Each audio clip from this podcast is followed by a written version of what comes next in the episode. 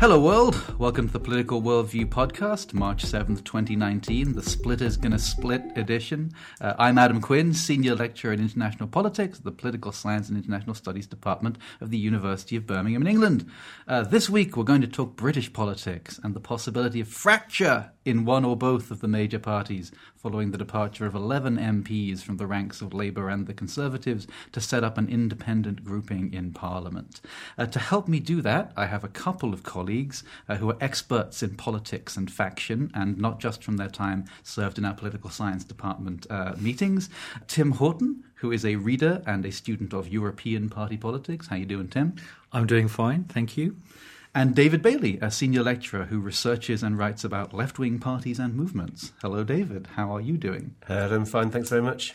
And uh, you're both returning to the podcast. Uh, I think uh, you both appeared on our Brexit special, or was, was, that just you, David? And we've had you, Tim, before to talk about matters European. So, uh, welcome back, friends of the pod. Uh, always good to, to see you. So, to set the table, uh, for our discussion for the benefit of listeners who you know may have had some of the detail of this drowned out by the, the drumbeat of Brexit or, or other things. Uh, let, us uh, state what we're talking about here.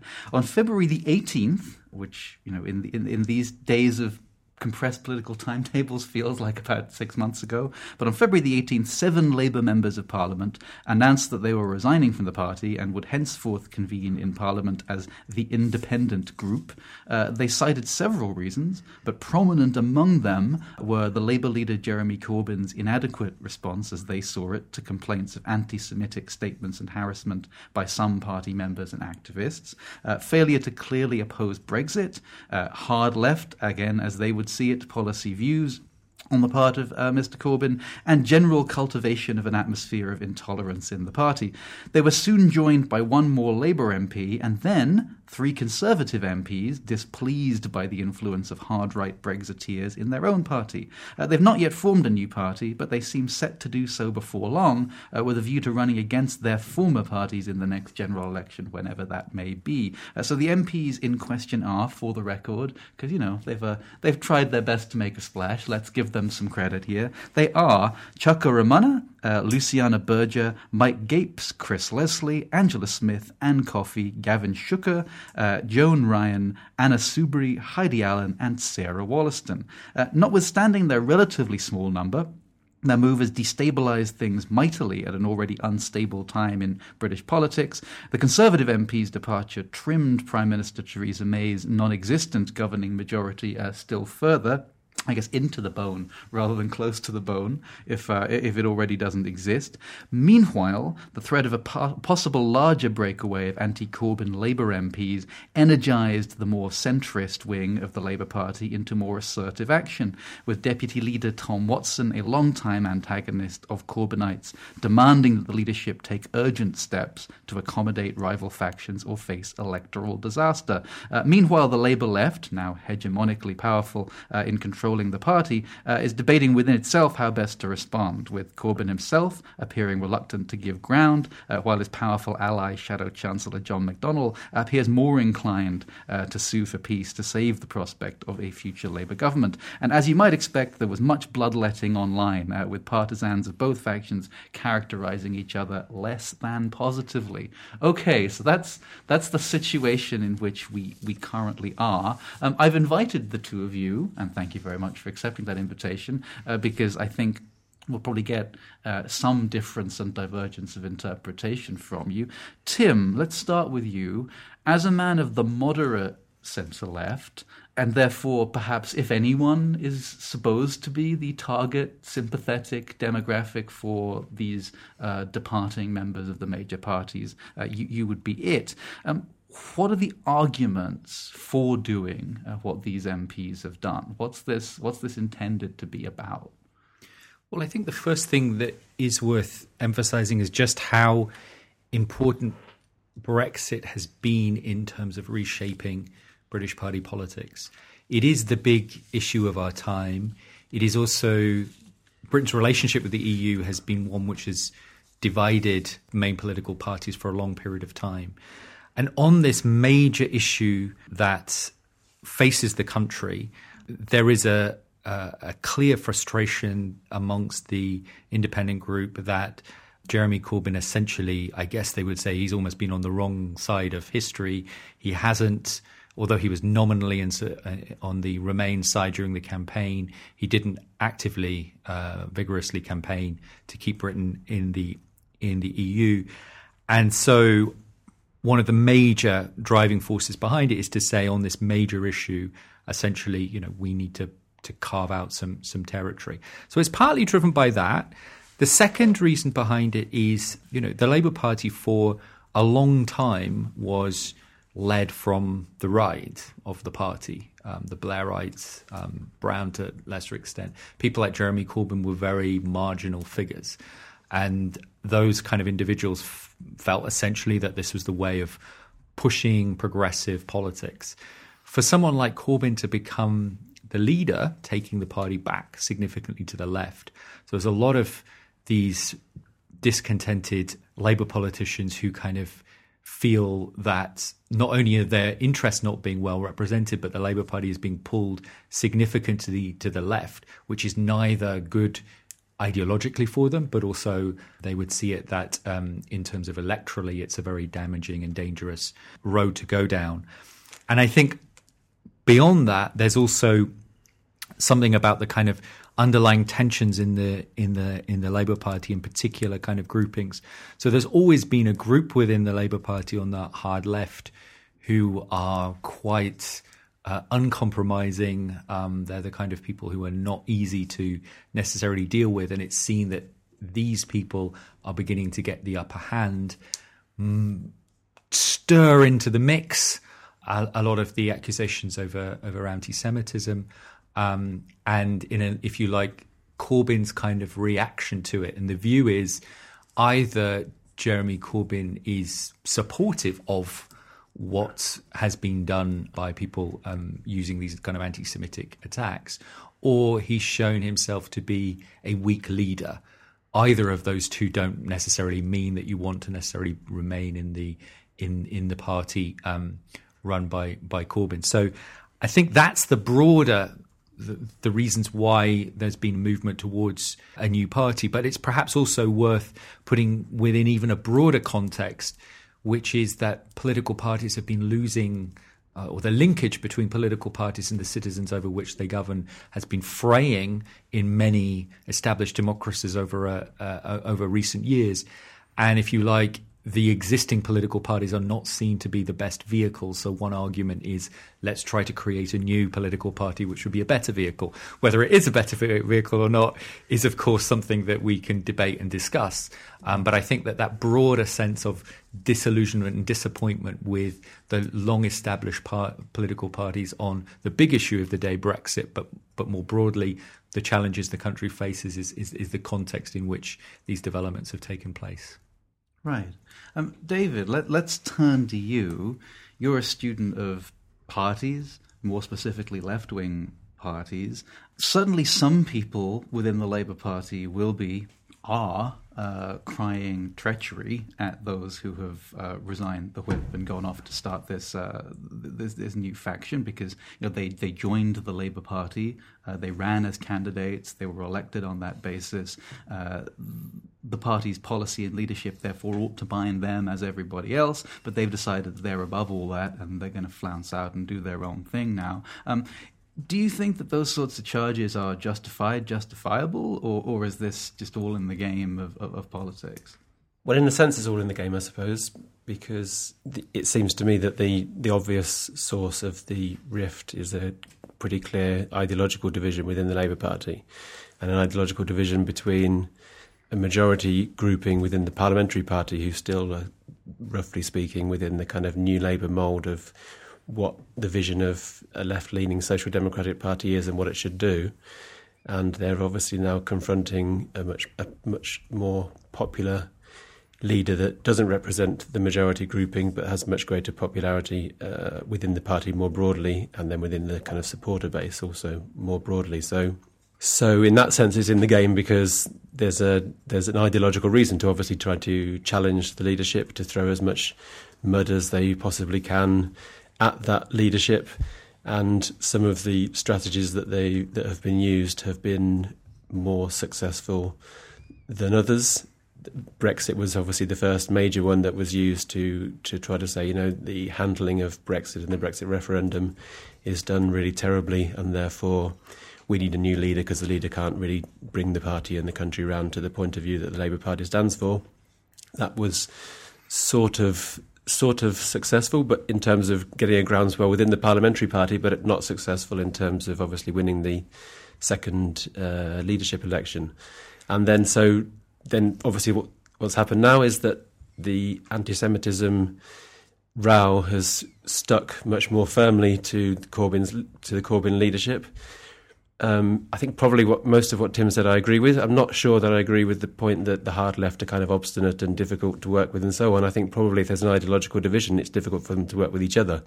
So the mm. par- the main the, the kind of right of the parliamentary party, which represent the right of the Labour Party at the moment, have themselves been pretty obstinate and difficult to work with for the Corbyn leadership. I think. I mean, again, we go, to go back to the immediate post-referendum context, obviously um, one of the people that now split was was Ann Coffey, who was one of the people who actually put the initial mo- uh, motion of no confidence in Jeremy Corbyn. So there's been a concerted effort consistently to try to oppose his leadership, which I think sort of shows that kind of obstinacy on both sides.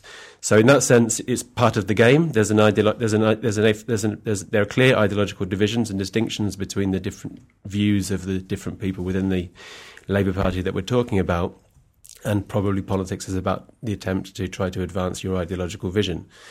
So in that sense, I, it's sort of fair game, I suppose. But I guess what, you, what you've already alluded to, I also agree with. I mean, you can't stand on a position which says, you know, the leadership isn't effective at organising a democratic party and ensuring that we all kind of have a fair say and so on, and then at the same time flatly refuse to to stand in a by-election to to kind of test whether they actually represent the true opinion of the public, right. which is or kind of their stance. Or whether you stance. were just like the, the Labour candidate, and your constituents they wanted to vote for that, and now you're not that anymore. Uh, so have have you uh, sold sold them short? I mean, I can.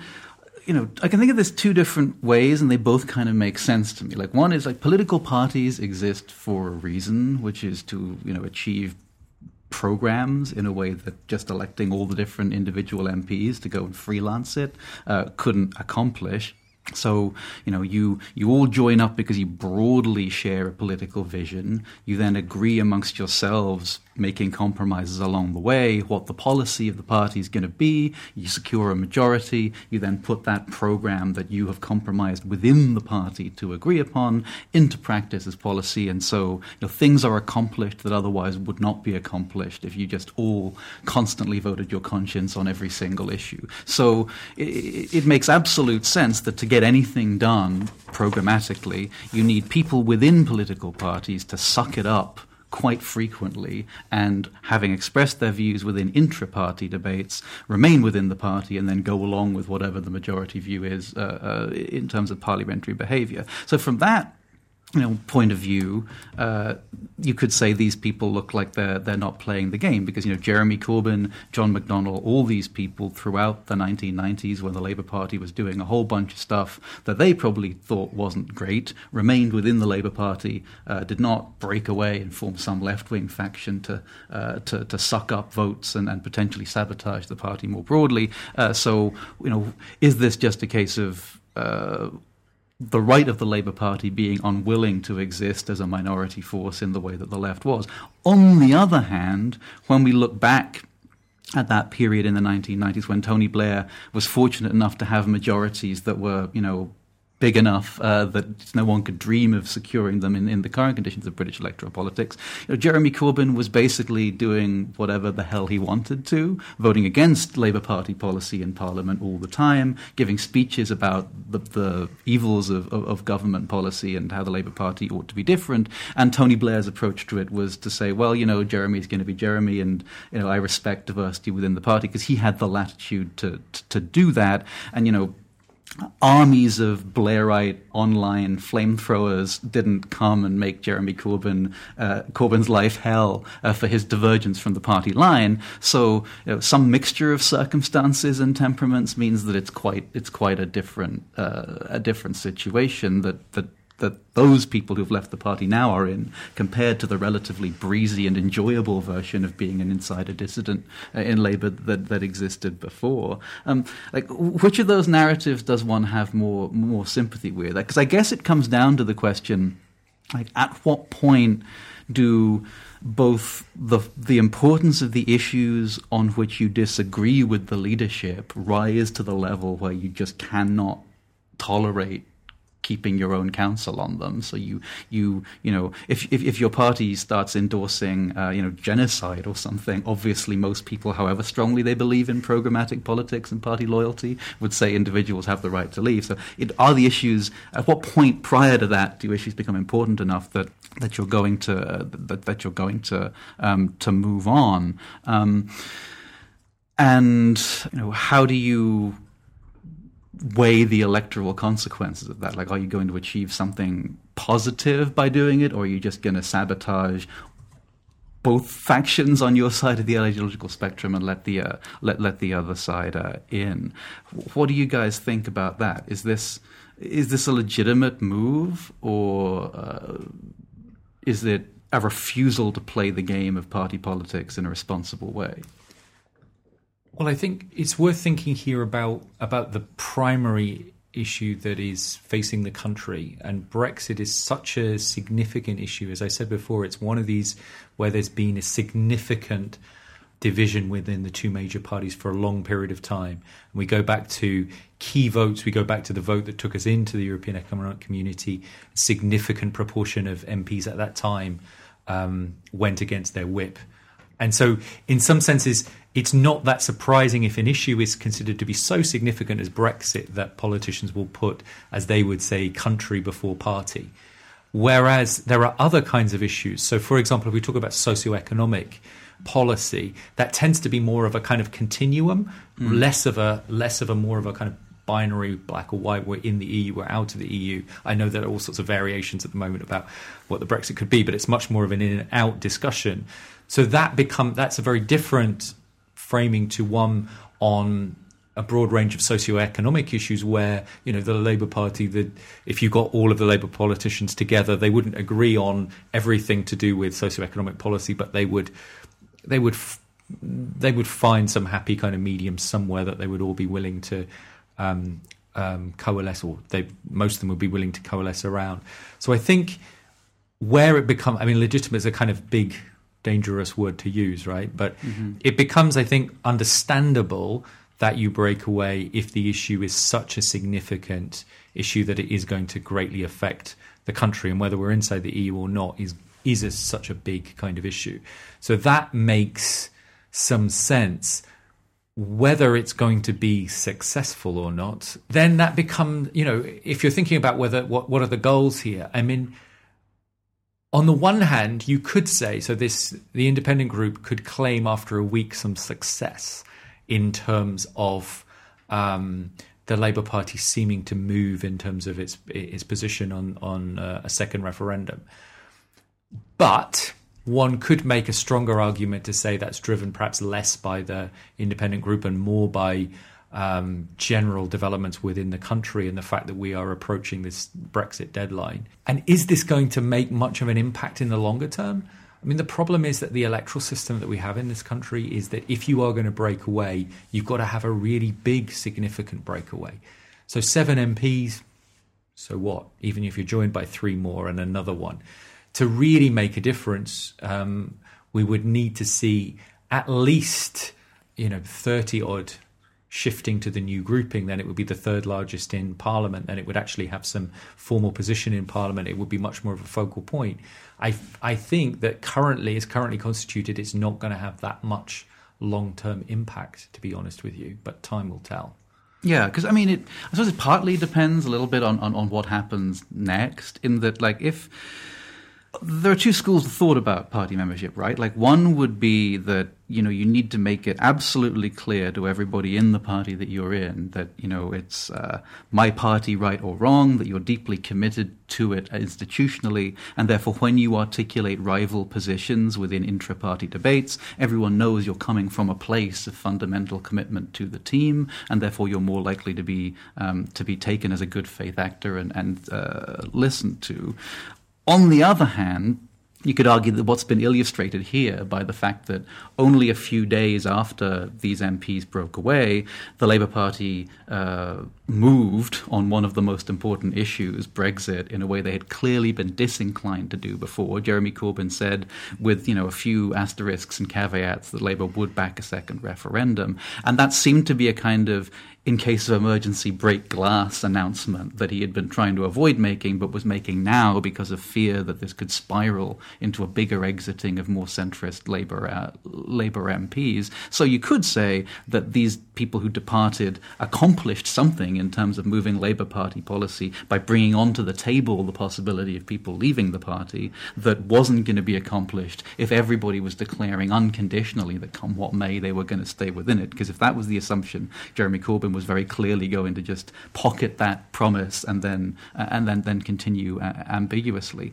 So, David, like when people are having these kind of intra-party fights, like clearly there is some kind of calculus at work about whether you can uh, achieve more by unconditional loyalty to the party or movement, or whether you need the leverage of potentially splintering away in order to get people to really take you seriously if you're in a minority.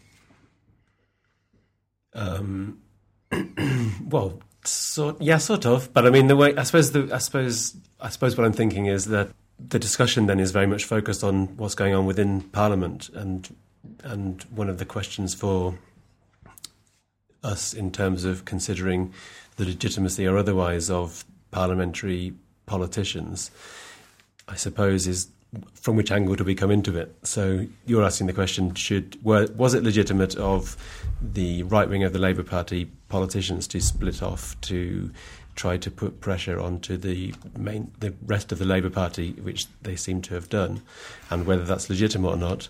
And I suppose my sort of I, I guess my initial kind of thought would be there, there isn't much legitimacy or questions of sort of should they or shouldn't they have done it in the first place. That what the, what the parliamentary politicians are doing is a calculating act to try to achieve power in whichever way that they can do, with a kind of ideological drive underneath that. But also, obviously, once they get into the game, they become much more kind of power focused. So the kind of legitimacy questions for me would be around how does this going to affect the relationship between the citizens and the electorate and the parliamentary groupings that exist within Parliament. And so I think probably it's, it's likely to exacerbate the problem which Tim already alluded to, which is that this is that this is kind of driven by a weakening of the relationship between voters and parties. That there's a kind of sense of declining trust between voters and parties, and if now uh, a body of politicians moves between from one one party manifesto to a kind of independent group, which doesn't seem particularly clear in kind of its in terms of its ideological position, and seems to be largely driven by sort of uh, career-related ambitions, plus a kind of disagreement over the policy of the party, which they nevertheless stood for in terms of the manifesto. Then that seems to me to be likely to to further weaken that kind of citizen party relationship because people are going to think, well, it doesn't really. The, the person cam- campaigned, got elected, convinced me they were committed to this manifesto, now has clearly changed their mind but won't submit themselves to another electoral test. Mm. And so, yet again, it appears that basically whatever you vote for, the politicians will kind of get on and do what they like. So, in terms of the sort of legitimacy question, should they or shouldn't they have done it?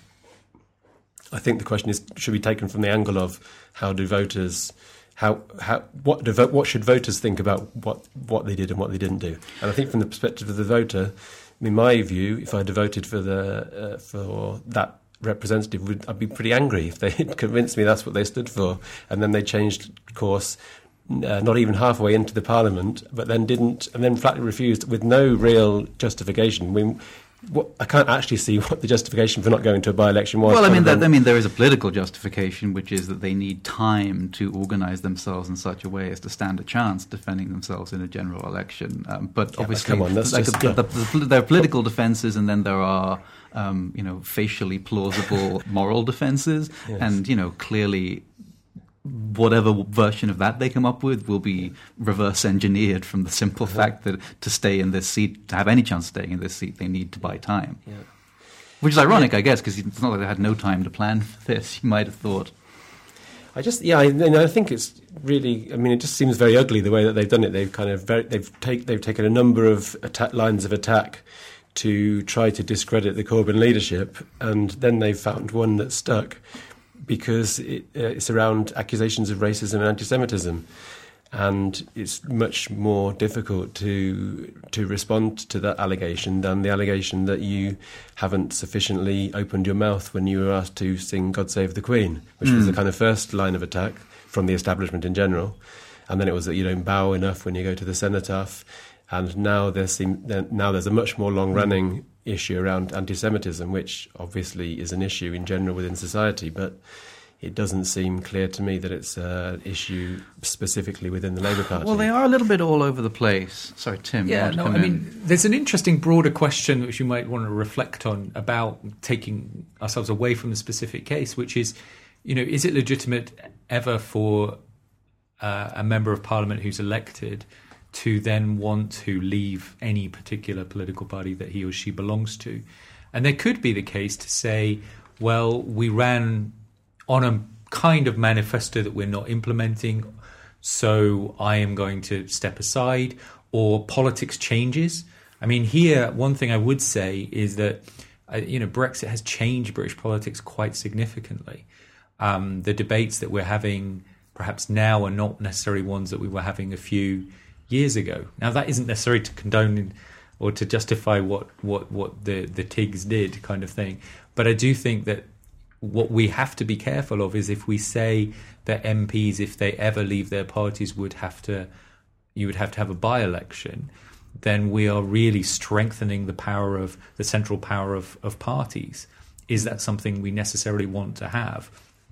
Especially in light of these kind of broader concerns that that, that both David and I, even though we come from slightly different ideological perspectives, agree on, which is a problem of that that that um, uh, distance, that fraying those fraying bonds between parties uh, and citizens. And if it seems to be the party central central organization which is imposing a view and no one who disagrees with it is allowed to dissent, is that good for the health of democracy. Yeah. Although, I mean, the empirical evidence, such as it exists, seems to show that voters overwhelmingly support people because of their party affiliation, not because of their individual qualities. So, uh, but some may... some MPs claim that they have a personal vote. But like, if you ask, say, Stephen Bush of the New Statesman, uh, who talks about this periodically, like in the maximum circumstances, personal votes amount to a like a figure in the low thousands, rarely sufficient to you know, rarely sufficient even to equal the margin of the person's majority, let alone the totality of their of, of their vote. So, you know, on the one hand, yes, people might become disillusioned with politics if it seems like their personal their personal MP lacks individual characteristics and is simply being dictated to by the party leadership. On the other hand, if what they wanted to accomplish with their vote was giving a mandate to the party, and then the person decides that they're going to treat that as though they've been given a mandate to do what they like, even in opposition to their party, like that could equally fray people's belief that the system works, couldn't it? Yeah, I mean, I suppose I would question the extent to which we can talk about the Labour Party under Corbyn as being this kind of centralising project. I mean, when we think going back uh, over the last two or three years, there have been certain situations. Probably the most obvious one has been over the uh, bombing of Libya, where you've actually had uh, half of the front bench of the Labour Party voting against the line that the leader has actually taken. So there has actually been a uh, large amount of internal pluralism, internal disagreement within the Labour Party. So I suppose from that position, I think again it seems that there's some sort of some kind of cynicism coming in terms of the allegation being made against the Labour Party leadership that this is about uh, sort of central con- centralizing control or or a kind of um, conspiracy to get rid of uh, to conspiracy to get rid of Labour MPs who don't fit the, with the Corbyn mould, which has also been a kind of I suppose a kind of uh, question in the background as well with this the, the talks about mandatory reselection of MPs at every round of general election, which has also been a major point of contention between the kind of moderates and the Corbynites, I suppose. Mm.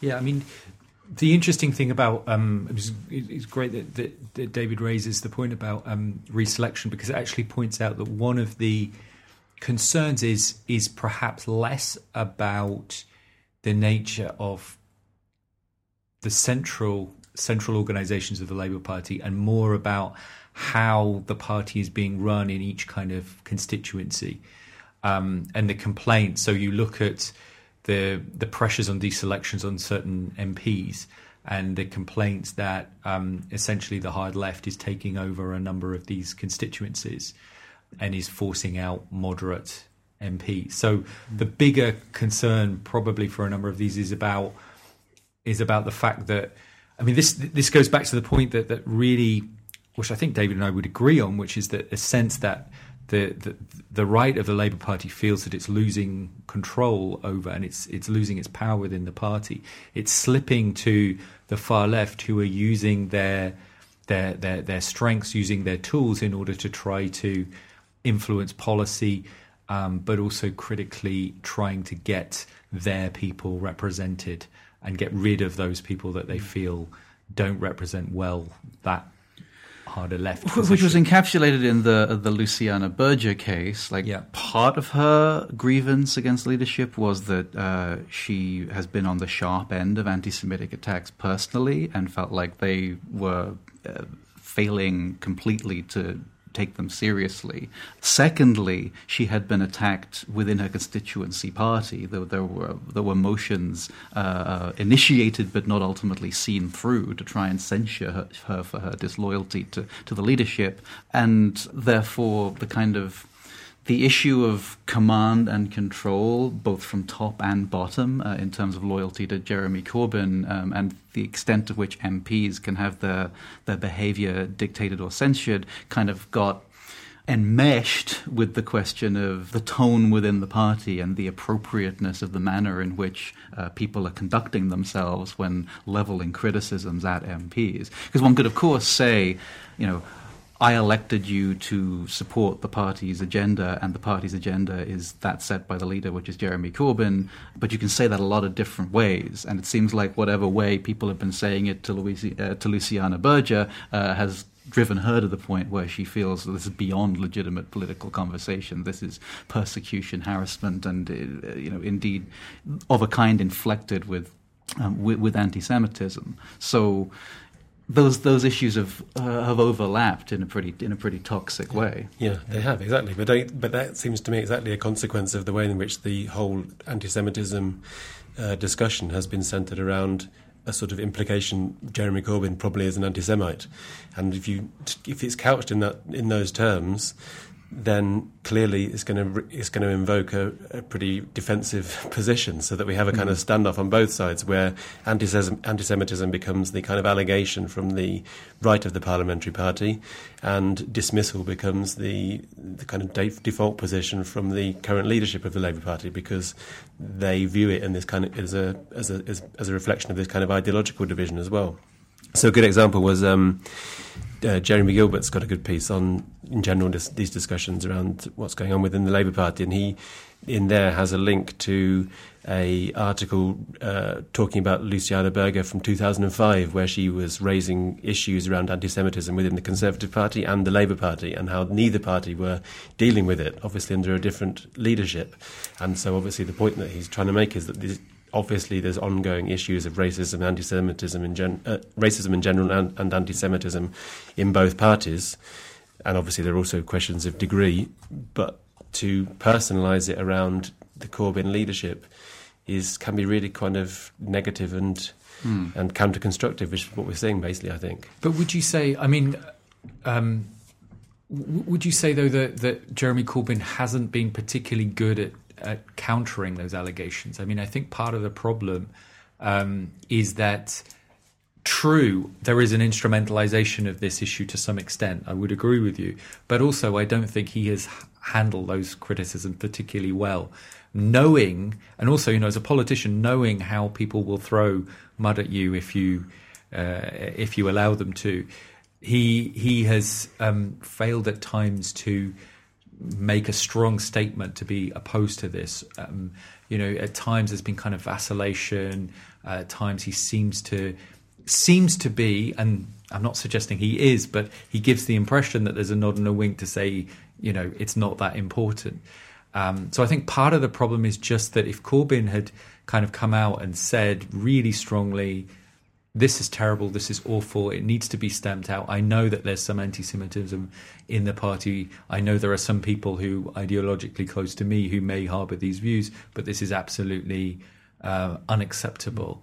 Um, that would have been much more effective. It feels as if he hasn't responded very strongly to those allegations. I think that's that's partly the problem for him. He, maybe this is he's been badly advised. Mm.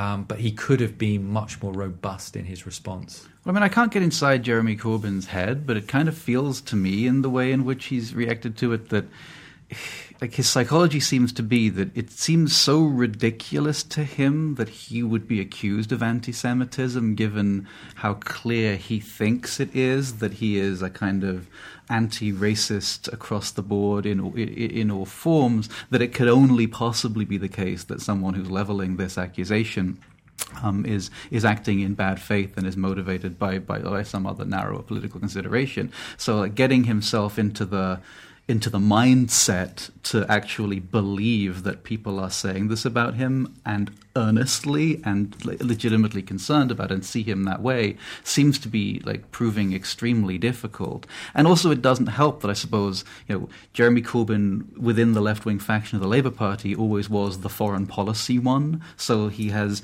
of all the issues he's concerned with, like one of the ones that's absolutely to the forefront, uh, to the front rank, is the Israel Palestine issue. And so he, over decades of experience, um, feels that he's accustomed to the weaponization of charges of anti Semitism to shut down what he sees as legitimate criticism. So when people want him to condemn anti Semitism, he wants to do this kind of like analog to, you know, in the United States where people go, Black Lives Matter, and someone goes, All Lives Matter. And like that is not taken to be uh, like resolving the issue. It's seen as tacitly saying, No, they don't, because uh, I refuse to articulate the way you insist I do. He wants to say, I condemn like racism and discrimination in all of its forms, which within his like in universe discourse means you know I am not going to throw the Palestinians under the bus uh, by refusing to bring them into this conversation alongside discussions of of anti-Semitism and anti-Zionism, but which translates to many of the Jewish listeners as you know I am essentially hand waving at a very serious problem, uh, uh, but doing so in a in a kind of vacillating coded speech way that others will fail to understand. Does that does that seem like a fair characterization to you, David? It seems to me. I mean, the, the, one of the main sources I've been relying on for this is the um, Jewish Voice for Labour, who have been coming out pretty solidly and consistently in support of Corbyn, talking about how Corbyn has consistently been an anti-racist campaigner, and and essentially saying that the way in which the debate is going is really unhelpful because it's overblowing allegations of anti-Semitism that that that, according to the Labour Party's own investigations, in which they seem happy to endorse, don't reflect the degree of the problem. So, one of, I was just reading before, they were basically saying anti-Semitism exists at around, they think, at around two to five percent of the two to five percent of the population, and the allegations of anti-Semitism that have then come to fruition in terms of be, being found to have been uh, to have been justified were about one, one hundredth of a percent. And they, uh, so their point they're trying to make, obviously, is that, the, that the, there's, there is a clear weaponization of anti-Semitism in that mm. way, and that that is problematic. But there are other Jew. I mean, you know, if, if we wanted to reel off organized Jewish criticism of Jeremy Corbyn's leadership and its behavior on this issue, we could find like many groups too. So I think yeah, that, exactly. the response to that group statements has always been, well, congratulations, Labour, you found one group uh, of representatives of the Jewish community who, who absolutely back you, but uh, that doesn't that doesn't speak for most. Uh, no, but doesn't people. it doesn't it highlight the ideological nature of the division? I mean, people like Michael Rosen as well. I don't know if you've been following him at all, but Michael Rosen, who's very consistently uh, campaigns around around Holocaust awareness. His own family were killed in the Holocaust, and he annually visits sites in France where they were taken. And he's also at the very, at the same time very explicitly saying that this anti-Semitism uh, allegations against Corbyn and the Labour Party are being done in a negative and ca- counterproductive way. So, and he's also on, on, the left as well. So he, it seems to me that that the, the ideological nature of the divide over how the anti-Semitism debate is going has been quite well exposed through this through this debate. Yeah, well, I guess I mean they want to walk a line that does a bunch of different things simultaneously. Like one of which is to say uh, anti-Semitism is in fact bad, and is occurring to some extent, and where it is occurring, that's terrible and should be dealt with.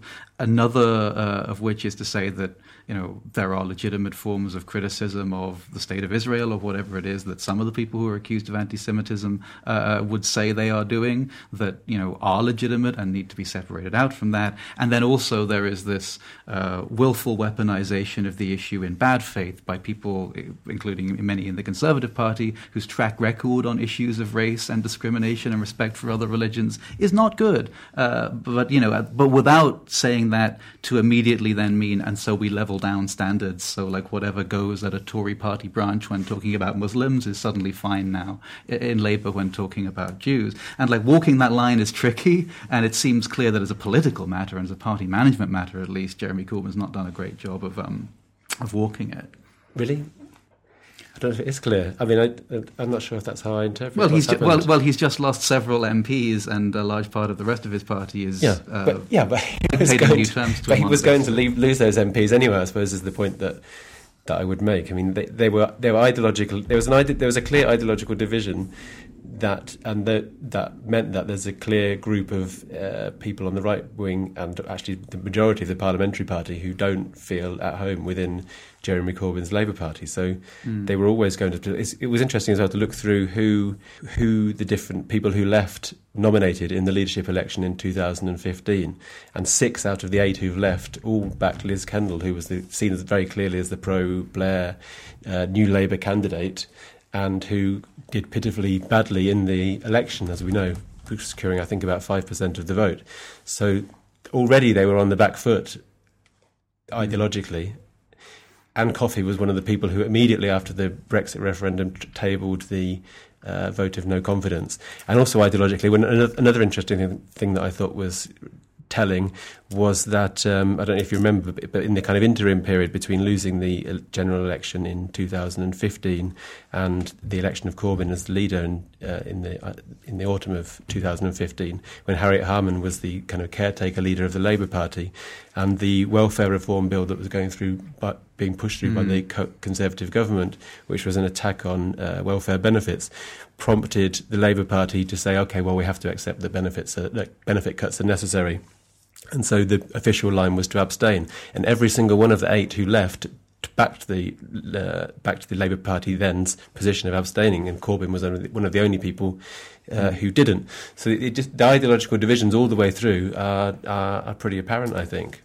Yeah, I want I want to pivot back to to to Brexit and then to the Conservative Party, if I if I may. It's a bit of a grab bag. I think even in their launch, these independent MPs were a little bit all over the place in terms of exactly what their issue is. You know, uh, uh, Luciana Berger led on anti-Semitism. I think Mike Gapes has had some long-standing grievances around foreign policy. Chuka Umunna has been big on the people's vote. But the thing that the thing that brings them, and especially the Conservatives who've since joined them together more than anything else, if you had to, the lowest common denominator is a kind of dissatisfaction with the direction of travel with regard to Brexit. Um, and this is kind of an example of, of you know, I, have uh, banged the drum a few times on this podcast about how Brexit has broken our politics because you know, the, the way we're most comfortable with it is that you elect a government who are in favor of a thing, they do the thing, and the opposition oppose the thing, and if you're opposed to it and it doesn't go well, then you vote for the opposition and you, you know, you, you get a new government, and that's, that's what we're all most comfortable with. In these circumstances, you've got like a thing that no one thought was a great idea locked in as the the necessary core policy, and then within the Labour Party context, you have. Um, you know, a, a, leader who officially doesn't think it's a good idea, but is dealing with a lot of MPs who have constituencies that voted mostly uh, to leave, uh, but most of the voters who voted Labour voted to remain, and most of the um, activist membership of the party really wants to remain. So uh, you've got a very awkward uh, set of calculations to bear in mind simultaneously. And lest we forget, in the ele- in the election manifesto on which Labour was returned to this parliament, they said they were going to respect the result of the referendum. So people who want to say now, you know, it's like nothing could be more outrageous than Jeremy Corbyn's refusal to declare that he wants to stop Brexit. Like need to account somehow for the fact that they, they won the seats they currently have in Parliament by by saying they wouldn't. Um, so that's like a, a complicating thing. But and this is where I want to come to my question. The Conservative Party is, you know, absolutely riven by division um, over Brexit. Uh, they have a leader that everyone seems to think is totally useless, and yet they do not appear to be tearing themselves asunder, and indeed appear to be set potentially to, despite their uselessness. Uh, reap great dividends from a split within Labour. Like, why?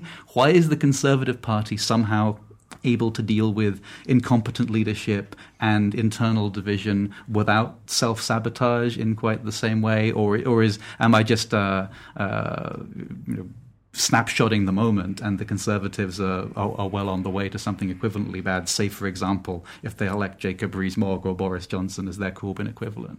Why is Labour apparently worse at this stuff than the Conservatives?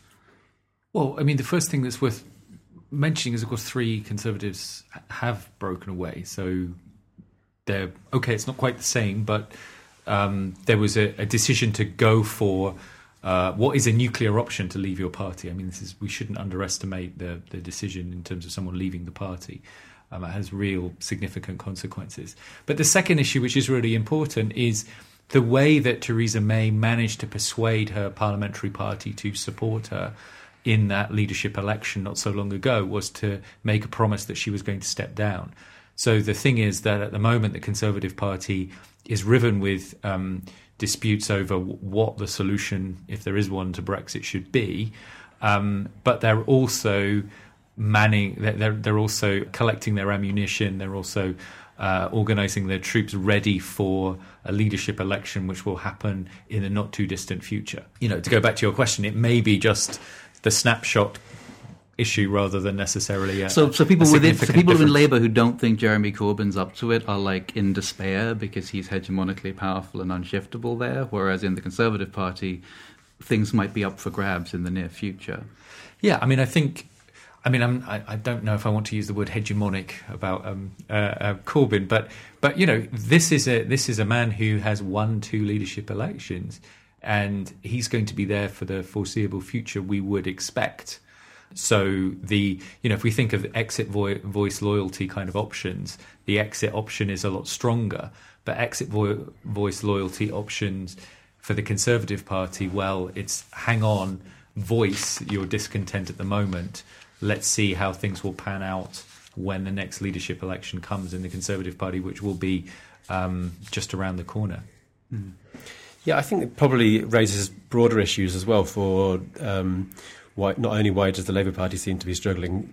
In fact, I'd possibly argue that it's struggling less, but also why the social democratic parties and centre left parties in general seem to be struggling over the last really 10 years. So I think all of this kind of discussion needs to also be couched in a kind of awareness of the key of the problem that social democratic parties and the moderate left have got, which is that they can't put together in the current socio-economic climate a program of sort of reformist, redistributive style policies that appear at the same time to be able to produce economic growth and at the same time to galvanize a sufficient uh, social constituency, which historically obviously would be something like the working class plus sections of the middle class. That that, that broad coalition that used to support social democratic parties in terms of their ability to be elected and to expand the welfare state and so on has been struggling really since the 1970s, as we know. That struggle since the 1970s led to this, the emergence of this kind of new Labour position, which was much more pro-market, much more, much less willing to identify it in those kind of class terms. But as we also know, the consequence of that has been almost across the board that the social democratic parties have been uh, losing ele- losing voters systematically, and much more, I think, than the centre right parties. So, if we compare something like the the pinnacle of the new Labour period or the third way period being something like 2000 to now, the, on average, social democratic parties have lost getting on for about 15% of the vote share in, the total vote share, and that's created major problems for them. And in most cases, it's led to uh, the move to them becoming completely insignificant parties. So they're completely insignificant now in France, Greece, the Netherlands.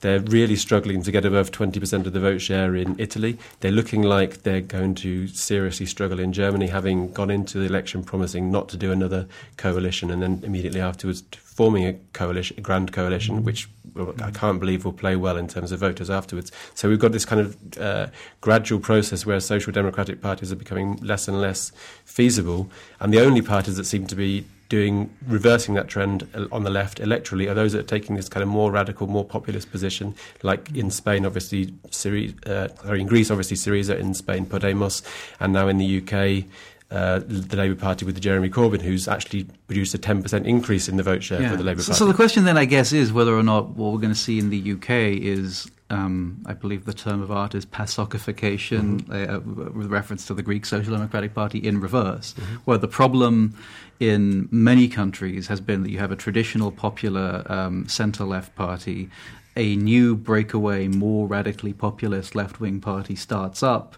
eats a bunch of their votes, and this, uh, mm-hmm. combined with competition from the center and the mm-hmm. right, uh, drives them into a, a, a, tight electoral spot in which most have not excelled. The theory of the Corbyn wing of the Labour Party has been that Labour should inoculate itself against that by um, moving to the left mm-hmm. to shore up its own constituency uh, for that policy platform and then presume, I suppose, that it will hold on to the part of its support that's in the centre. Uh, and that it seems as a matter of capturing the institutional Labour Party, that's been enormously successful. But it might be that the, the new breakaway thing that ends up splitting the vote and causing electoral failure would not be a left wing splinter, but uh, because the, the main body of the party has gone to the left, would be a splinter in the middle, or, or like the other part of the the part of the constituent the, the part of the party elite that was considered to have held on to, but then ruined the electoral prospects of left wing parties in the rest of Europe, will be the breakaway part uh, in in the UK. Does that sound like a plausible like nightmare fever maybe. dream? Yeah, maybe, maybe. But I mean, the, I mean, just I mean, just to I mean, I suppose the, what I'm trying to say is that the re, because obviously we have this problem that social democratic parties can't find a winning position to adopt, that, and and nevertheless, this kind of left populist one seems to be at least saving them from going into further decline. The obstacle, the main obstacle to that, is obviously the establishment polit- centre left politicians who fear for their careers because they're not attached to this kind of new image of what social democracy or centre left politics is.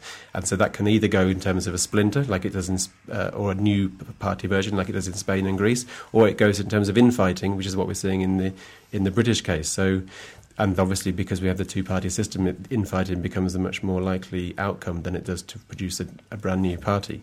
So I think that's probably answering the question of why is it seems such a problem for the centre left parties that it's not possible currently to have a progressive programme that works electorally in terms of how to manage capitalism and to win votes and to look feasible and viable all, all at the same time because of the nature of where we are in terms of contemporary capitalism.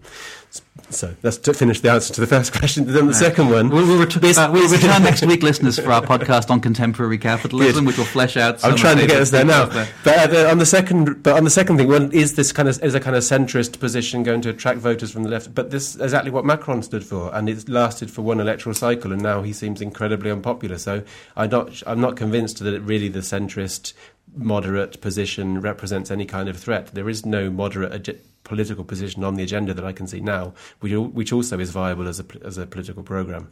I think we've set the world to rights. Uh, thank you very much. Uh, you can follow the Political Worldview podcast on Twitter at Poll Worldview, and please do. Uh, please also subscribe to us on SoundCloud or iTunes or Spotify, three platforms now, and leave us a rating or a comment, which helps others discover the pod. Um, you can also recommend our show page on Facebook, facebook.com forward slash Poll Worldview, uh, where you can see links to the show and occasionally to other articles, etc. Please recommend us, share us. If you enjoyed listening to us, tell other people that you did. That's how people people often find podcasts. Uh, we would really appreciate it. Personal favor, we we can I don't know uh, give you a shout out or something if you make it clear to us that you've spread the good word about us online, etc. Uh, I would certainly appreciate it. Uh, our participants today have been Tim Haughton. Uh, where can people find you, Tim, if they're looking to hear your opinions in other venues?